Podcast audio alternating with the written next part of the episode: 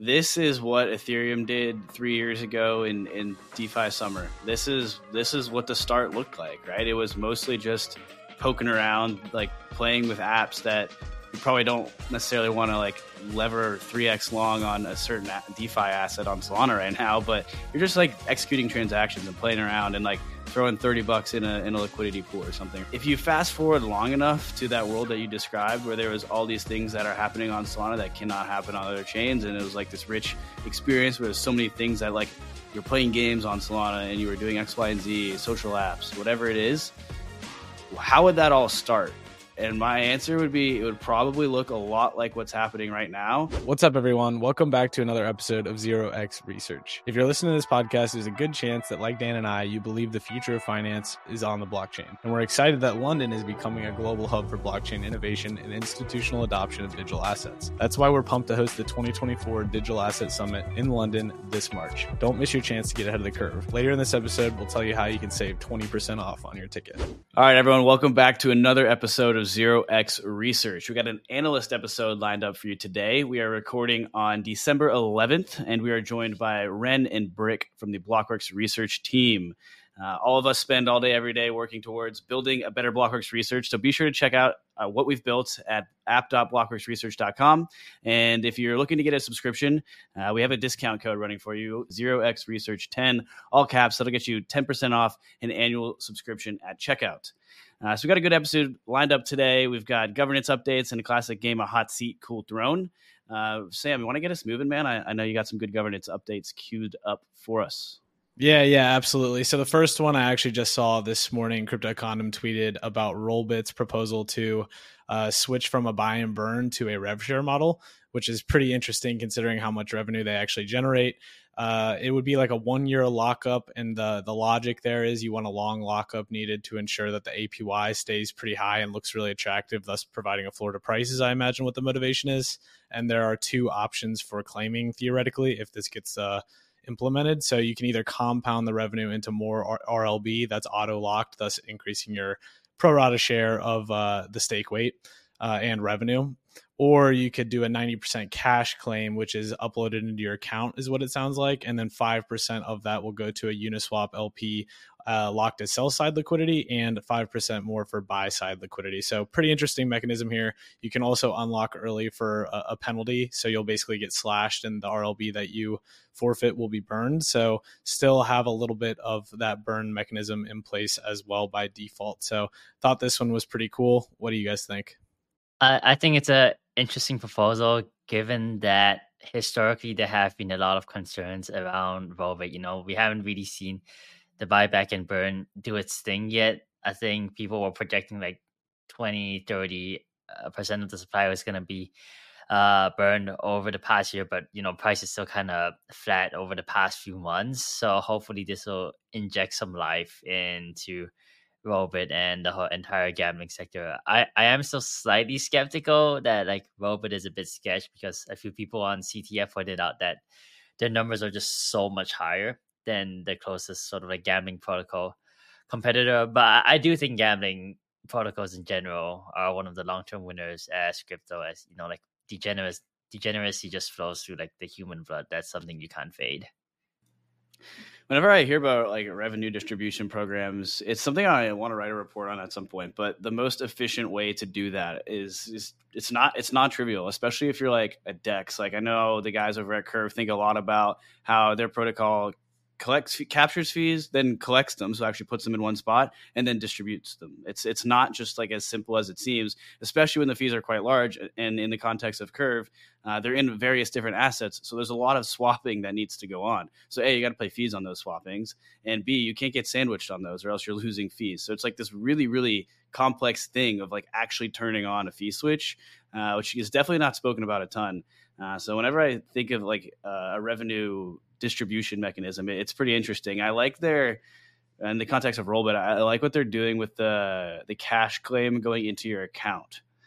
If I was a gambling protocol, that is definitely what I would do: is give the gamblers more money directly in their accounts. That takes an extra step to take off. It's still giving it to you, just putting it you know in your account so that you can withdraw and, and access it right but on a gambling platform what do you have as users gamblers so uh, it definitely makes sense to kind of help keep uh, that stickiness there. Uh, and I'm sure a lot of that a lot of that revenue ends up kind of getting pumped right back in. So really well designed there, I think. Um, but on like the you said the first half was like a buyback and burn. Is that right, Sam? Oh, instead of buybacking and burning, um, it's going to compound in a more RLB token. Oh, so then, like your stake weight is just increased. So therefore, like your pro rata share of the rewards each week will go up. Yeah, I don't I don't love buyback and burn. Uh, it doesn't seem like it seems like something that works great in something a super efficient market like say the stock market, uh, where all you're doing is changing the denominator of shares outstanding and the fair value remains unchanged, and so like the the price actually flows back to the holders. Uh, but in super inefficient markets like most of crypto, if not all of crypto, uh, I don't know if it's just as effective. So cool to see that there. They kind of pivoted away from that too. Yeah, I feel like Rollbit's like one of the most controversial uh, topics in crypto to be completely honest. Like you either absolutely hate it and think it's complete farce and they're making up the numbers and it's going to be insolvent any day now or you're like a mega bull on it. So i don't really know where i lie to be completely honest. Brick i know you said you're a little bit skeptical of the revenue numbers. Would you would you double down on that do you think? Yeah or i mean it's tough to say. Of course i'm just speculating but it's weird that you have somebody who has such a or a protocol that has such a sticky customer base and who like create so much i don't know gambling volume or trading volume compared to other platforms. And even when other platforms try and like acquire customers through different com- kinds of schemes uh, a either they don't like reach even close to those numbers that rollbit has or b the customers aren't sticky at all then they just bounce away. So that kind of makes me worried in that sense but at the same time i don't really have any proof about like there being any funny business going on on rollbit so like at the end of the day i'm just speculating. Yeah no i feel you though. I mean i like i thought winner winer protocol i don't even know how you pronounce it but that arbitrum stip recipient would see a huge boost in volume because they got like half a million to seven hundred and fifty thousand dollars of of arb tokens to them and the numbers on that thing is still just flat. Like I don't know why people aren't using them. It makes me highly skeptical of the rollbit numbers, but I guess we'll see. Um, Ren, I know you got some uh, a good update on Lyra V2, so I'll, I'll kick it over to you. I do. Uh, Lyra V2 is coming in hot. They recently passed the governance adoption and sustainability vote. Um, that basically includes an incentive program with 150 million units worth of the Lyra token over 24 months to bootstrap Lyra chain and V2 of the protocol, similar to DYDX's incentive program. And they have an ongoing vote ending on December 13th for the deployment of the Lyra V2, which includes deploying the chain, the protocol, and the exchange, which are kind of all like separate things. But uh, for simple sake, just think of it as they're going to deploy like this whole like crazy options exchange on an OP stack rollup. Um, so yeah, the foundation is going to fund a security model, and once that goes live, V2 mainnet and the incentives will start. I think that token hasn't been doing like particularly well uh, over the past year. This could be a catalyst, but I will say that the perp dex space is very competitive right now, especially with DYDX incentives kicking in, um, and you're seeing sort of good volume there, um, and also Aevo, Aevo's an OP stack rollup Lyra V2 is going to be an OP stack rollup. So the question is going to be like, why should I use Aevo versus Lyra V2? And I think that remains to be seen. They they do have like some very cool like architectural like developments um, surrounding their order book. Um, but yeah, just wanted to put this out there. I would say some other just random governance updates you should be paying attention to. One is the Orca fee switch. That one passed. I think maybe one or two weeks ago. I'm not sure what is implemented already, but given that Orca is one of the largest like spot dexes in Solana, chances are it's going to be like a pretty decent amount of revenue. Um, and another one is CowSwap's like fee switch. They're sort of debating different fee switch modules, and you know, Cow token is at 44 million market cap, and it's kind of like one of the only tokens you have if you want to get exposure to an intents space protocol um, and I know like I personally don't like the word intents that much. I kind of feel like it's like a VC term that like everyone like just like walked around with. But you know, eventually like it's gonna catch a narrative and everybody's everybody's gonna be like really hyped about intents, just like how at some point everybody's gonna be really hyped about like co-processors, even though like no one really knows what it is. Um, so yeah, just putting that on your radar. I'll pass it back to you, Sam. Yeah, no, those were those were all solid. I'm curious though, are you are you bullish on Lyra V2 or do you think the the space like I guess is just getting a little diluted? I think the space is getting pretty diluted. I think Aevo's done a good job uh, with their perps, their pre-launch futures. That seems to be becoming a big trend, and I do think pre-launch futures will just continue to grow in magnitude during a bull market. Like everyone just wants to like ape the airdrop before the airdrop comes, especially like if you didn't get the airdrop. For example, like Layer Zero teased that they're considering like a token airdrop in Q1 2024. Assuming like you faded Layer Zero and you didn't like farm the living shit out of it, chances are you might want to get some exposure through pre-launch futures, right? Sure, like liquidity isn't the best, but I do think like there's like pretty good product market fit for pre-launch futures. So yeah, I'm not sure entirely about just like a options exchange. And one more thing, like I, I want to buy like options on sort of like tokens that I think are going to go up over like the one, the next one or two years. For example, like Solana, I would love to buy like a leap on Solana with an expiry that's like two years out, but like those don't exist. You know, like the best expiry you can get is like maybe like one month. So yeah, I think like the perp space is like pretty diluted already, and like the options is like even more competitive just because there's so much less users and there's like very strong network effects to like options exchange. The Aevo thing, the pre-launch future specifically, is really cool, man. Like I know we talked about this a bit an episode or two ago, so I don't want to dive too deep on it, but I thought it was really, really impressive how they kind of they that was where price discovery happened for Jito before the token successfully launched. Like they pretty much nailed the uh, the kickoff price, and that that was pretty interesting because I was looking, trying to like do some comparisons to see how accurate it would be, and just the one that I quickly looked at at the time was Sei uh, the Sei token launch, and that one actually looked like it was not accurate at all. But I don't know enough about how the to- Sei token launched or what that process looked like to really, you know. And I also think that was the first Aevo pre future pre launch futures uh, the first token they supported. So also don't want to really use the first one as a base case here, but I, I, I, using the Jito one as a base case, and again, super small sample size, but I think it, I think if it works, that's really cool. Yeah, for sure. The key is just going to be getting enough liquidity there because I know there was like very, very little liquidity to actually utilize uh, for the uh, the Jito launch. But I know Hyperliquid's doing this too. But nonetheless, I totally agree with you, Dan. I think pre-launch futures like for sure will find product market fit. It's just a matter of where most of the volume occurs. Um, but moving on a little bit, Arbitrum has a proposal live to do a research and development collective. Uh, I know you guys probably remember the listeners, um, us kind of talking about our original proposal. So basically, we wanted, or the DAO wanted it to be more of an RFP process. So unfortunately, ours did not pass, but we're super excited to see this moving forward. We think it's a great initiative and much needed. We think that, um, you know, there needs to be research conducted on governance related things in order to educate delegates, do analysis uh, from the economic risk standpoint, etc. There's so many different use cases for a body like this. Um, so the vote live right now is to fund a six month term for the the collective of 880,000 ARB, 1.3 million ARB, or 1.7 million ARB.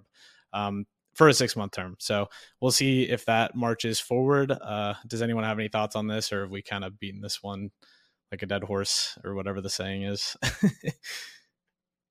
I think I've seen some interesting uh, or interesting comments connected to that, where like people still want to see some um, changes to the proposal that's going up or is up right now, where like they want to have the salaries or like the amounts paid to the different service providers to be even more like better defined, such that like one entity can't just slack off and still get paid uh, like the full amount and i think that's been like historically a pretty important part to get right when you do this kind of dao funding things which i thought was super interesting.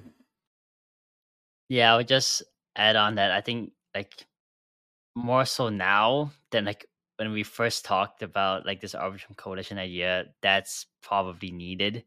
The idea of like this research sort of um coalition for lack of a better term uh, because like you're seeing proposals like left and right, and they're really wide ranging, right? Like there's one proposal introducing Arbus gas that came in like six hours ago. I know um, Matt and our team talked about like deploying like the Arb treasury into like RWAs, and then you know you have like incentivizing delegates, back funding STIPs. Like it's getting like maybe not so nice, but it's getting like a little out of control. in my opinion, it feels like people are just like randomly proposing things like left and right. I don't think the community is going to do a really like well informed vote if, for example, introducing ARB gas. Um, if that goes to like a vote, and that has like pretty important ramifications for Arbitrum as a token and Arbitrum as an ecosystem. You you really don't want to just be like aping that vote. Um, so yeah, I think it's pretty needed right now.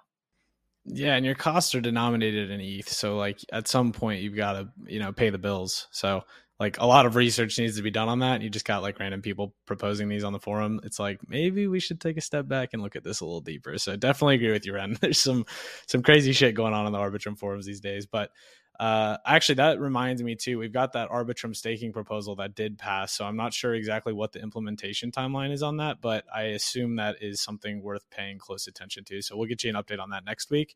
But moving on to the next proposal, and this is our last one for the week, but Synthetix is voting to launch on base, remove SNX inflation, as well as uh, implement an SNX buyback program uh, where it'll be burned and it's 50% of fees uh, going to this buyback and burn uh, ordeal. So you can definitely see this in uh, SNX price action. People are getting pretty excited. That thing was held under three dollars for quite some time and finally broke out over the weekend. So this is definitely uh, feels like the next catalyst for SNX and a really good direction for the protocol, in my opinion. But do you guys have any thoughts? Yeah, GovHub users are the winners here because I think that was in our GovHub protocol or our, our, platform. Sorry, about I don't know, it feels like a month ago. Westy was all over that one, so props to him there as well. Um, yeah, I mean that's huge. Like Synthetix has been leveraging their token inflation to bootstrap their uh, staking the staking side of their protocol and it's worked and it's kind of achieved what it needed to do.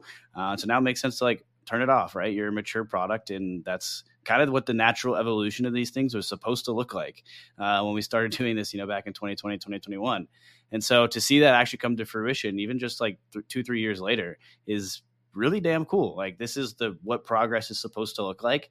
Um, that market seems to be reacting as if that's the case too, which is cool to see.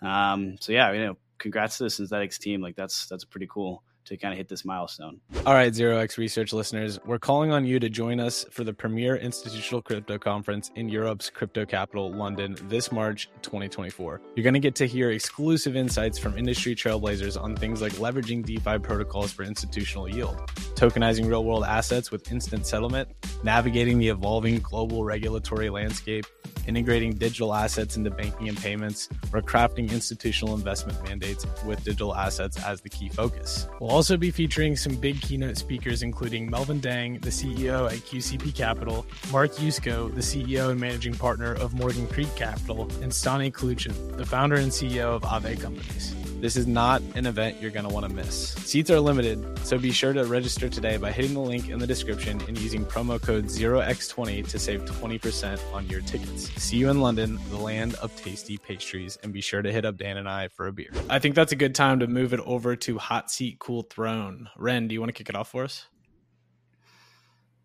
Yeah, you want to go ahead first? Yeah, I'll hijack Ren's. We kind of uh, we got a tag team one uh, this week, so we are going to put Solana in the cool throne. And honestly, how it ended up here was because there are so many reasons for Solana to be living in the cool throne this week.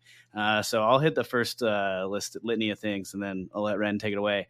Uh, but first and foremost, the Jito airdrop, man, that was really cool to see. Basically, Jito basically airdropped a new car to all of its users. The token ran up launched at about 192 two dollars ran up to about 440 or so. Um, so the airdrops were between you know let's say let's use the launch price of about two bucks. Every recipient got between 10 and 200 thousand dollars. That is absolutely insane. This really does feel like a momentum driver for the entire ecosystem. The coo of jito labs brian he put out a pretty cool thread that was just like a reflection of the day at the at the end of the um, release day or the launch day. And it was really cool because he mentioned how many teams all were like working together to make this a flawless token launch, and that is exactly what it was. There was dexes, there was CEXes, lending markets, um, you know, even wallet apps were were all on the same page for that exact day, that exact moment. Token goes live. It's easy to access, and most importantly, the chain hummed along without a single problem. Um, so net net, it was just really really cool to see that. There was actually a, I wish I could find this thread, but it was by a Cosmos developer. I want to say it was related to the TIA token launch, but I, am not I'm not positive on that. But basically, this developer was saying like it's really really hard to get a perfect launch of a new product, a token, whatever it may be, because you need so many teams to all be like prioritizing that event, which every team is doing different things. Like where this event ha- falls on their prioritization table is going to be different, right? And so it, it's just like thinking about um, a little bit more separate or uh, lack of connection in an ecosystem like a, a, series of app chains versus something like Solana, which is all about atomic composability on one single layer. Uh, it's really cool to kind of see the teams were working together. And a, when there's so much infighting going on in the industry right now, this was just so refreshing for me personally. Um, so congrats to the Jito team. We launched a podcast with Lucas uh, when you by the time this comes out, it'll be yesterday. Uh, so be sure to check that out. We really dove deep on again just like how they operate on the MEV side of things because there's so much innovation going on there, as well as this thing called StakeNet, um, which I'll, I'll, let you listen to that episode to get an idea what StakeNet is. But why I want to bring it up is because what they're doing in this is putting three years of validator history directly on chain. They are putting, they're using Lucas's words were, we're using Solana as the database. And so, why I love that so much is because we are seeing the exact opposite narrative from the Ethereum community, where fees are expensive as shit, and that is something that has to be dealt with. And the response has been, let's just push that off chain.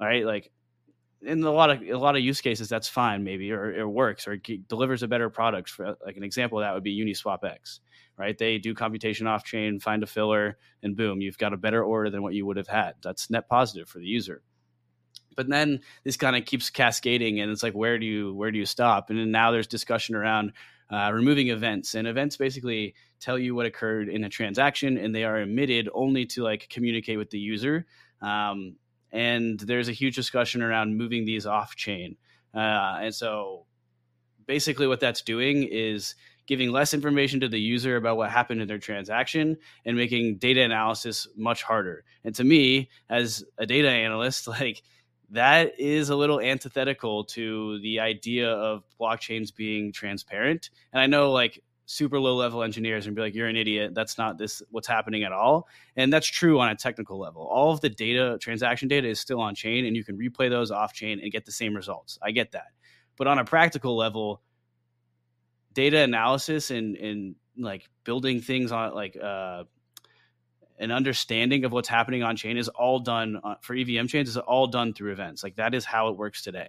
And so, yes, we can pivot and change all that, but do we really want to like be pushing all this off chain? It just doesn't make a ton of sense to me. So it's very refreshing to see Solana being like, nah, we've built a system where che- fees are so cheap we can literally use the chain as a database for three years of validator performance history and they're going to use that to do this really cool thing which again i'll let you dive into the Jito episode for that but uh, again so what Solana is doing is seeming to work, and I think people are catching on because another reason we have them in the cool throne this week uh, is priority fees are making an all time high. So the weekly values close every Sunday night. Uh, so we just set a new all time high of 250k in weekly priority fees. So still peanuts on a relative dollar value, um, but the chart is just absolutely up and to the right. It's about a new all time high by like 40 or so percent. Uh, and it's really just proving that users want transaction inclusion and are willing to pay for it, which is kind of a very important piece of the puzzle. But the fee mechanism is it works, but it's not optimal basically. So right now, 50% of the total transaction fee, which includes priority fees, are burned. And that is different than something like Ethereum, which only burns the base fee and has the entire priority fee flow to the validator. And why that matters is when you're burning the piece that flows to the validator, so the priority fee, when that gets burned, the validator then becomes incentivized to like make a side deal with the user or what they call like out of network payments.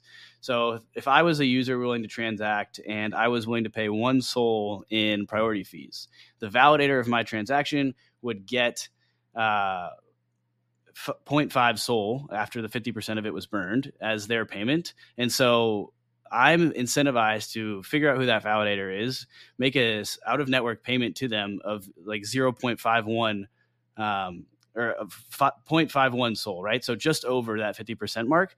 And that way I am paying less and the validator is receiving more because none of that out of network fee uh, payment will get burned. And so net net, the validator's happier and I'm happier as a user. And so this isn't great. It's a bit of like a val- value leakage in the system. And, you know, the research, Solana researchers are aware of this.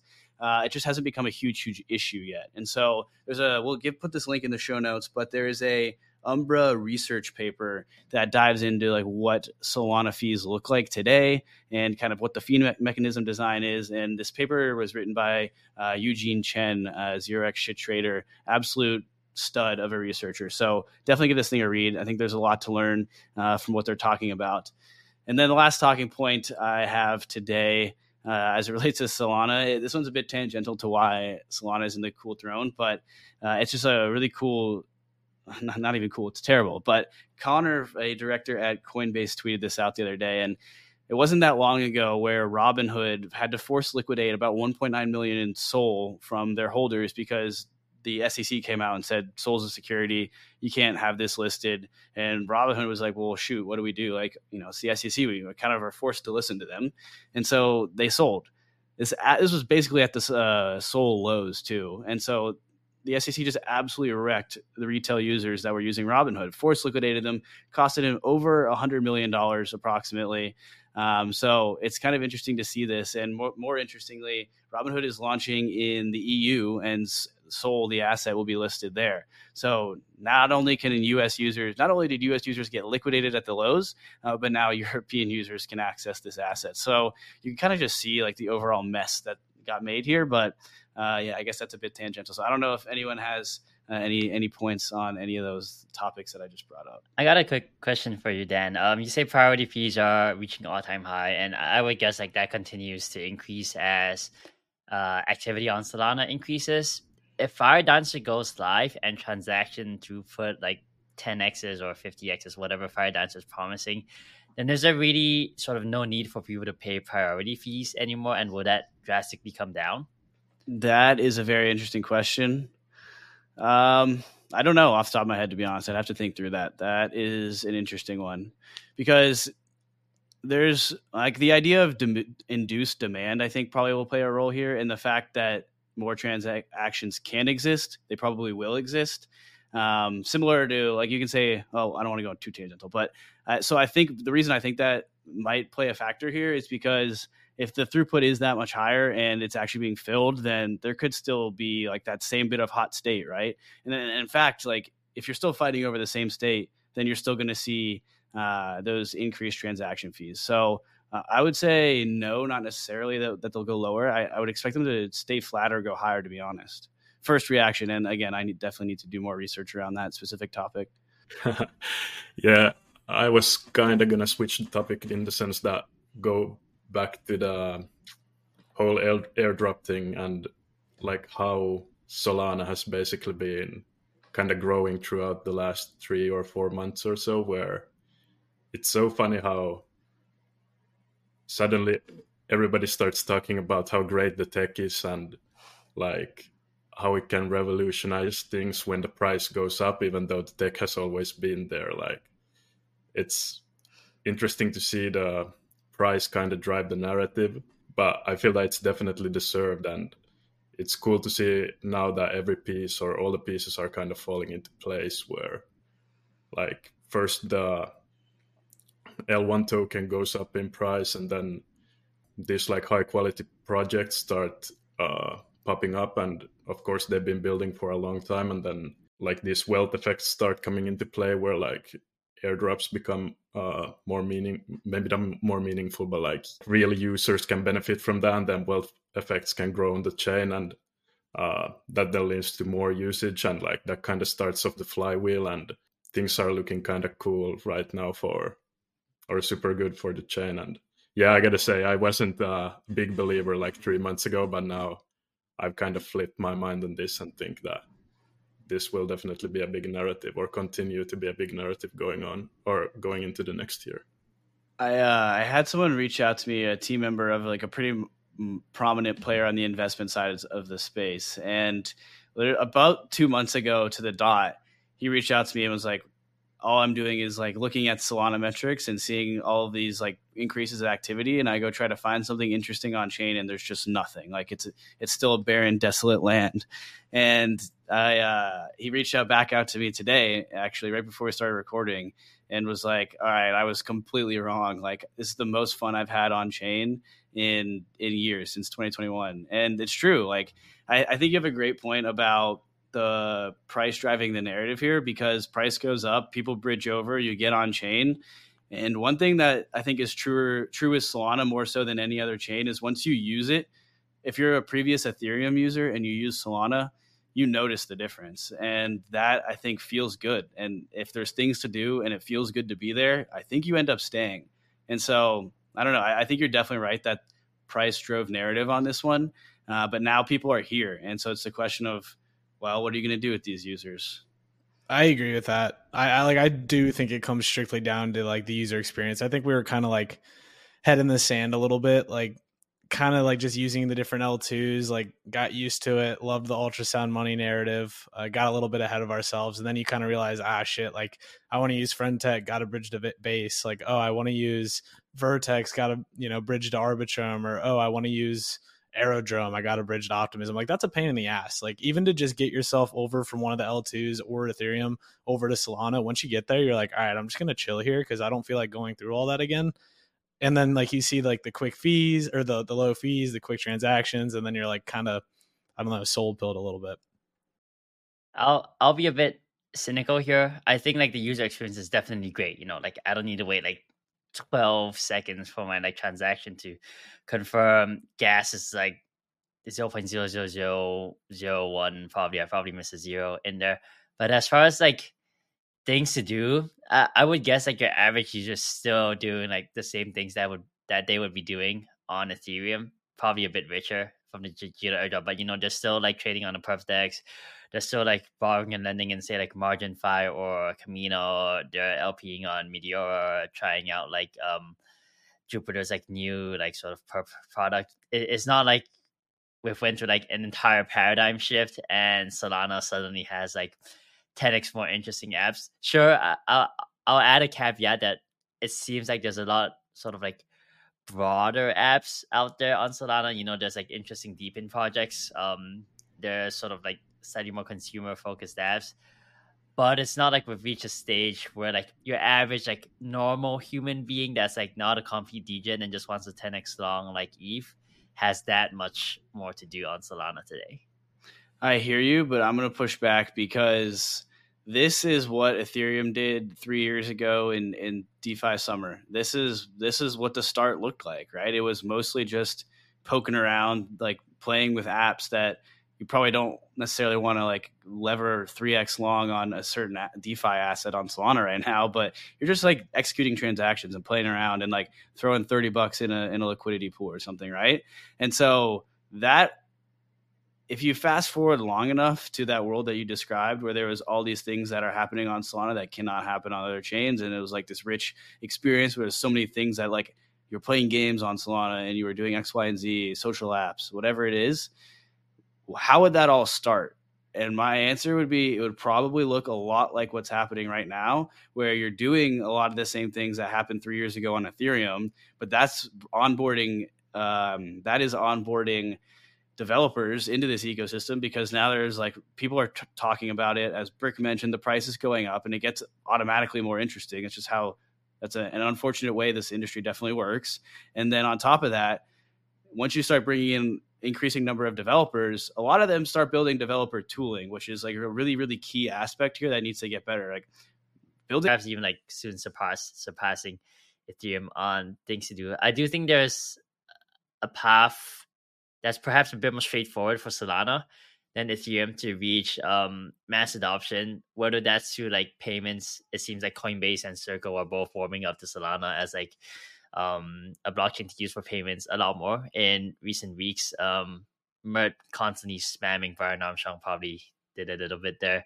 Um, you know, Visa's gonna use Solana. Um, Shopify Pay is also on Solana, and also there's a lot of DePIN projects that launch Solana, which I think touch sort of like the lives of like just your average user, right? Like the daily lives of your average user. For example, like Helium chances are like you don't like T-Mobile because they charge you like $35 for like the cheapest family plan and helium just pushed out their $20 unlimited plan which is like a pretty good deal. Or for example you know you're just a uber driver or you own a car and you want to earn some extra money then you can buy a Hivemapper map and that's pretty useful i think both from like a sort of developer perspective because they launched this new like map image api and scout too but also from sort of like uh infrastructure infrastructure perspective in providing a lot of like this real time mapping to kind of everyone to be honest you know like it could be google maps it could be like a real estate agent who wants to see like how the current house looks it could be the government if they wanted to see like whether the road had potholes it could be a hedge fund because hedge funds you know they stock like parking lots. I put out this example on twitter but there are hedge funds that pay for satellites to stock like grocery store parking lots to basically forecast earnings. And I think they're pretty good at it. And you know, like having something like Hivemapper could be really valuable. So I do think there's a very feasible path to like expanding beyond, you know, like perps, borrowing, lending, dexes.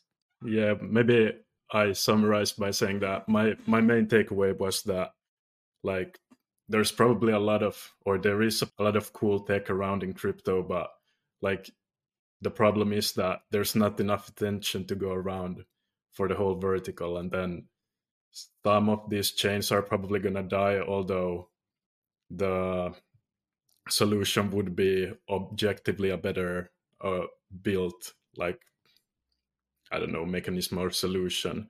Uh, and you just need that like attention span to go to the right places maybe even for the um, industry to move forward I, agree on the attention span thing. Another thing that I want to point out on the dApp front is say Ethereum goes to 10k next cycle, right? Um, that means at some point your very very standard Uniswap swap is gonna cost like, God, like two hundred dollars maybe in the peak of the bull market. God forbid a really popular NFT launch, and then um, Dencun has just been postponed to March. If we're lucky, we might get it by April I don't want to say it's over for Ethereum, but I think at some point, if you're a dApp, you really have to consider like if every swapper is paying two hundred dollars just to swap, do like some basic action on your protocol, where could have that money gone? You know, like it could have went to like either side of the marketplace, either like the swapper or, for example, the LP on Uniswap. And at some point, I think those costs are significant enough for you to like really consider what you're doing on Ethereum, especially from like a value accrual perspective. And I think on Solana, just from like the base fees perspective, like that's so much lower than Ethereum. But also Solana is doing a lot of research into fee markets, right? You know, they have like local fee markets, but also um I know Anatoly and Eugene from Phoenix are also exploring sort of like a per account 1559. Um they basically want to create this end game. I think this is just a discussion, but an end game where like individual dApps can control their sort of like pricing curves for like gas fees because you know like uh, NFT mints, AMM, central order books, they'll all need different curves, and I think that sort of like customizability will be very important, especially especially when your dApp reaches a large enough scale, which I don't think any dApp in crypto is kind of there yet in the grand scheme of things. One caveat I just want to give to the listeners is, you know, you mentioned that ETH, if ETH runs, then transactions get more expensive, which is true. Except Ethereum is designed in such a designed in such a way that um, it's really it's it's dependent on the user's demand. So you said like an example of about two hundred dollars, which I think it will absolutely hit two hundred dollars. Has happened last bull run. No reason to think it wouldn't. But I don't want listeners to take that take away like it's not like a, a fixed thing, right? Because the price of a transaction will be the market rate of whatever users are willing to pay. Because even if the price of ETH flies and goes up 5x, that doesn't mean that the base fee will increase that much, right? Like if if the base fee runs up to 200 Gwei when ETH is 10k, then that would be an insanely expensive transaction, like thousand dollar transaction, which users won't I'm not going to say won't, but are would be way less likely to pay. So it's however users want however much users are willing to spend will ultimately determine the price of a, of a transaction. It isn't fixed one to one with the with the USD price. So that is an important caveat there. But yeah, Ren, like I do agree with you. Last bull run, it got expensive as shit to transact on chain. Even right now, it's still expensive. So I, I definitely agree with you. I would push back on that though a little bit, Dan, just because we haven't gone through a bull market with so many live L2s. Like we have fixed demand for Ethereum, uh, like DA, and I honestly think that that marginal usage could like like how many times have you wanted to go bridge from chain A to chain B and realized ah, I got to stop through Ethereum first because there's not enough liquidity on this bridge to go there. Like I've been dealing with that with Solana, which is just such a pain in the ass because I don't feel like going to ETH, but sometimes I'm just kind of forced to.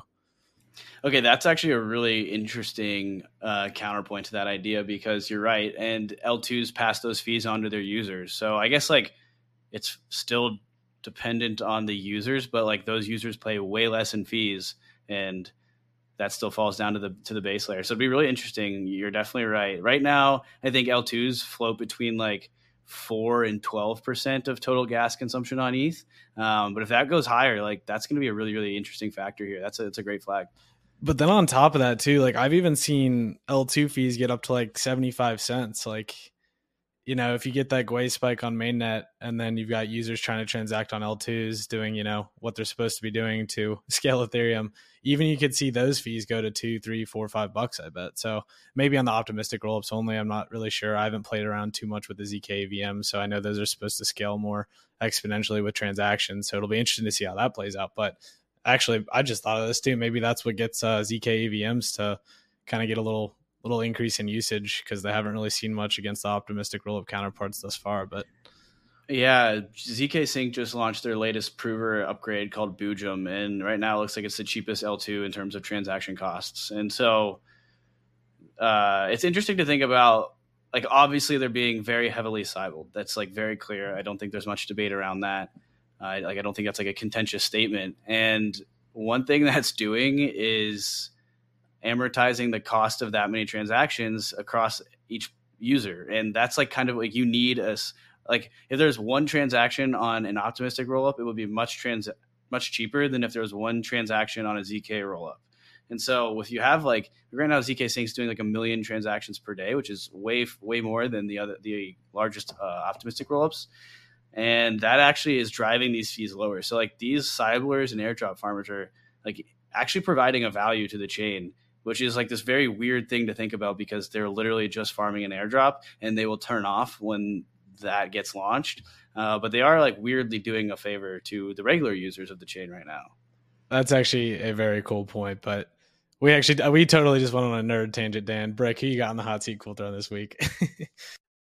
yeah, for my uh, Cool Throne this week, I have the Aevo protocol and the whole team. I think they've been launching really cool products lately and just like pushing out super, super cool stuff that's kind of, although they're in the options and perps vertical, which is super competed and it's not like a new, I don't know, paradigm in itself. They're just like creating really easy to use, well functioning products. And their most recent release was the I'm not sure how to pronounce this AEUSD I used, which is basically allows um, the users of the exchange to earn yield on their collateral. Uh, and it works by having a 5% backing of USDC, which doesn't earn anything. It's just there for liquidity reasons. And then the rest, so 95% is um, deposited into MakerDAO's DAI savings rate uh, module,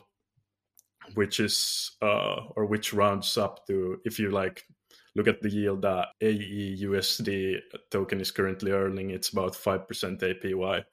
Um, and yeah, I guess the launch was a bit unfortunate because uh, my understanding is that they've been working on this solution for a while, but then the blast layer two releasing uh, kind of front ran them and uh, that mechanism did get quite a lot of heat on Twitter. So I guess not that many people were that excited about this solution either. And I got to say, there are some like kind of liquidity concerns, or there are no free lunches here.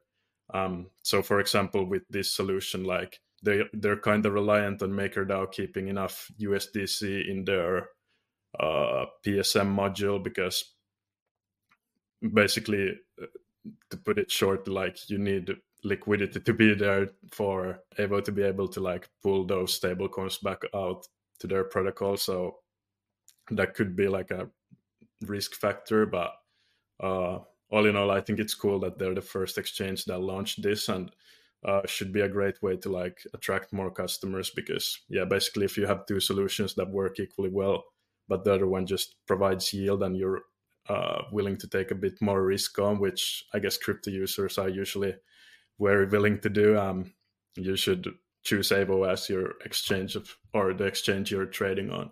And then also they recently implemented spot swaps within the exchange, so you don't need to get out of the like their layer two solution and then get back in, but you can swap within the protocol. Um, and yeah, on top of that, uh, as we talked about earlier on this podcast, like pre-launch futures have been super cool. And then lastly, to top to, to, to top things off, uh, like Aevo is currently making more revenue than like Ribbon Finance ever did, even during the last like peak of the pool cycle, which I just like feel that is a good example of a team executing well and just introducing products that work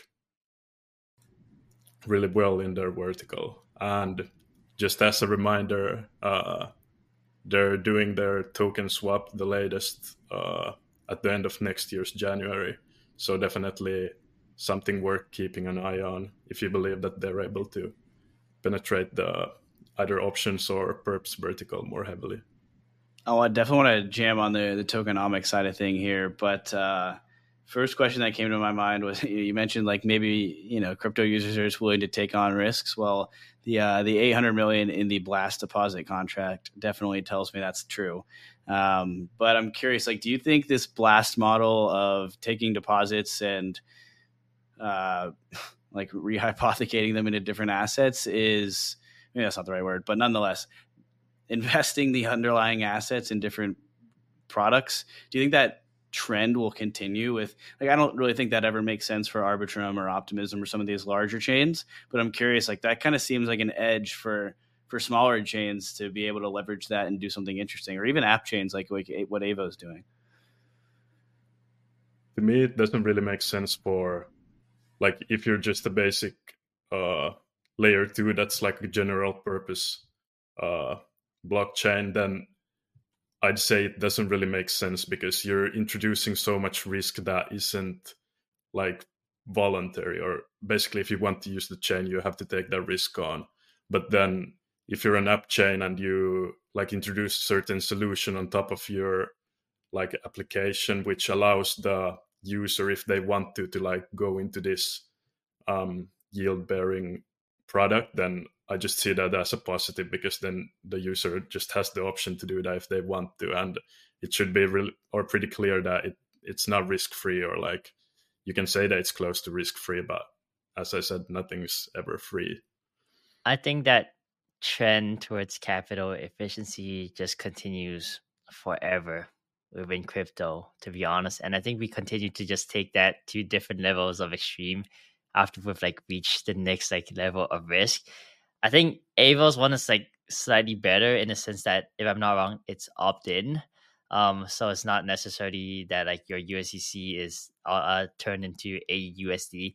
But however, like in a scenario of like a mass like insolvency event or like a mass like um sort of redemption event, I wouldn't be too surprised to if they spread out that risk between like the AEUSD converters and like the non AEUSD converters. So I'm not sure like there's that much difference at the end of the day. I do think like a large L2 is gonna like adopt this like yield bearing token in the bridge contract model sometime in 2024. And I think knowing crypto, we're just gonna take that to the extreme. I wouldn't be too surprised in in four years. There's like something in like an AVS and like your even the bridge contract is like restaked and extra yield is generated using the AVS. I think maybe maybe like a scenario where this makes sense is like if you have ETH in a bridge contract for say optimism. Um first you stake that into like a liquid staking solution, you get like 3.5% or whatever. And then you put that into EigenLayer, and then you delegate that to one operator or like a few operators who are operating, for example, a shared sequencer for optimism, right? Um, and so the extra risk that is basically attributed to your ETH in the bridge contract is a like sort of like the liquid staking risk and b the like excess risk from optimism. But sort of like the only risk you have from running that AVS, which is like a shared sequencer, is slashing risk, right? And theoretically, that should be defined by optimism because it's a shared sequencer for optimism. But you may be able to generate like extra yield or interest or like returns or emissions, whatever term you want to use on your ETH in your bridge contract. I think that would be really, really interesting to see. I'll need to think a lot more about like the potential risk or like alignment of that model, but I wouldn't be too surprised to be honest if we see something like that in a few years.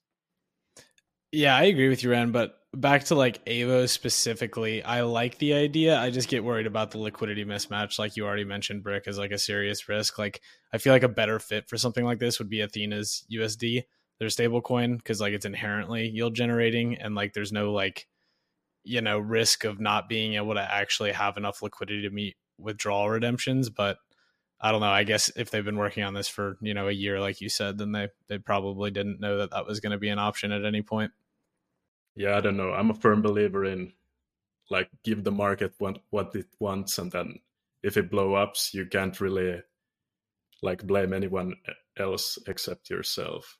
And kind of from an investor's perspective, like sometimes you just have to like bet on these solutions that you kind of maybe are skeptical of uh, from a risk perspective, but then you also have to know when to get out and like when it gets too hectic. So yeah, I can't really complain about like a like a layer two solution implementing yield into their their mechanism.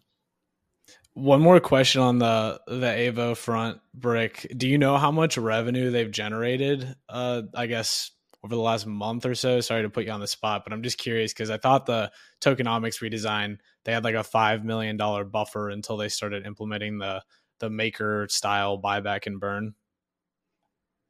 Yeah, actually, I'm not sure uh, of the specific numbers what's been happening recently, but like for me, I define protocol revenue as just like the top line revenue it creates. So basically, a lot of people call that fees, but if that makes sense, like I'm not sure how close they are to hitting that. So for for those who don't know, um, the new uh, recently passed proposal changes the kind of the operating model such that like Aevo generated revenue is used the first 5 million is used to cover operating expenses for the team that has been building the project and then after that additional revenue is used to buy tokens from a uniswap pool and then LPing those tokens back into the same pool. So the same mechanism as MakerDAO is currently using for their protocol owned liquidity. But yeah, to like I'm not sure about the specific numbers, how much revenue they've been generating for the last, let's say, one month. And then on the token side, what's the uh so I know they're migrating from Ribbon to Aevo. Any other major changes that we should be aware of in terms of the tokenomic changes? I mean, I think one thing the market hasn't really paid attention to yet is the fact that um, when you migrate from Ribbon to Aevo, you can't migrate straight to Aevo. You have to go through like staked Aevo, and that has a three month like unlocking period or staking period. So that means that when the like token swap happens, or like you're you become able to go from Ribbon to sAevo, it's gonna be at least three months until like the full liquidity comes back on and like in the beginning uh, all liquidity will come from uh, the project's treasury which holds like around 40% of the supply right now and that will fully be swapped into normal Aevo so that doesn't have like a staking period.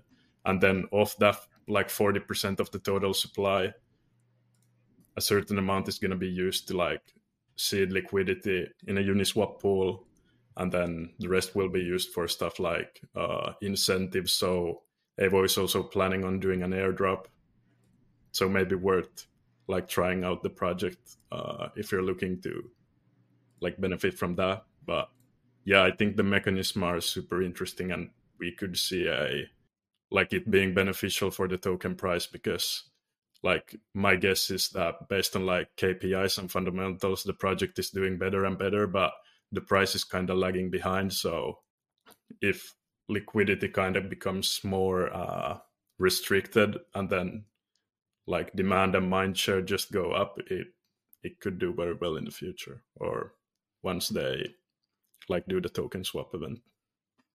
Nice. It's definitely a great flag and a good project to pay attention to, Brick. But uh, do you think that's a good place to take it home, guys? Yes. All right, let's do it then. Uh, thanks for coming on, Brick and Ren. It was a great show. Uh, if you're listening, be sure to check out DAS London. We're going to be there in March of next year institutional focus conference. Lots of great people in the audience, incredible panels uh, set up that just really going to dive into how do we onboard the institutional side of the industry? Uh, how do we bring them here? How do we get that institutional capital allocated? What do they want to see? How is that different than what retail users want? Uh, and how can we kind of meet in the middle? So, again, DAS London, March 2024. Be there. We'd love to meet you. Cheers, guys. Hey, everyone. Thanks so much for tuning into today's episode. We hope you really enjoyed it. Wanted to take one more moment to remind you guys about our upcoming 2024 Digital Asset Summit in London this March. Seats are limited, so be sure to hit the link in the description and use promo code 0x20 to save 20% off on your ticket. We'll see you in London. Be sure to hit us up if you plan on attending.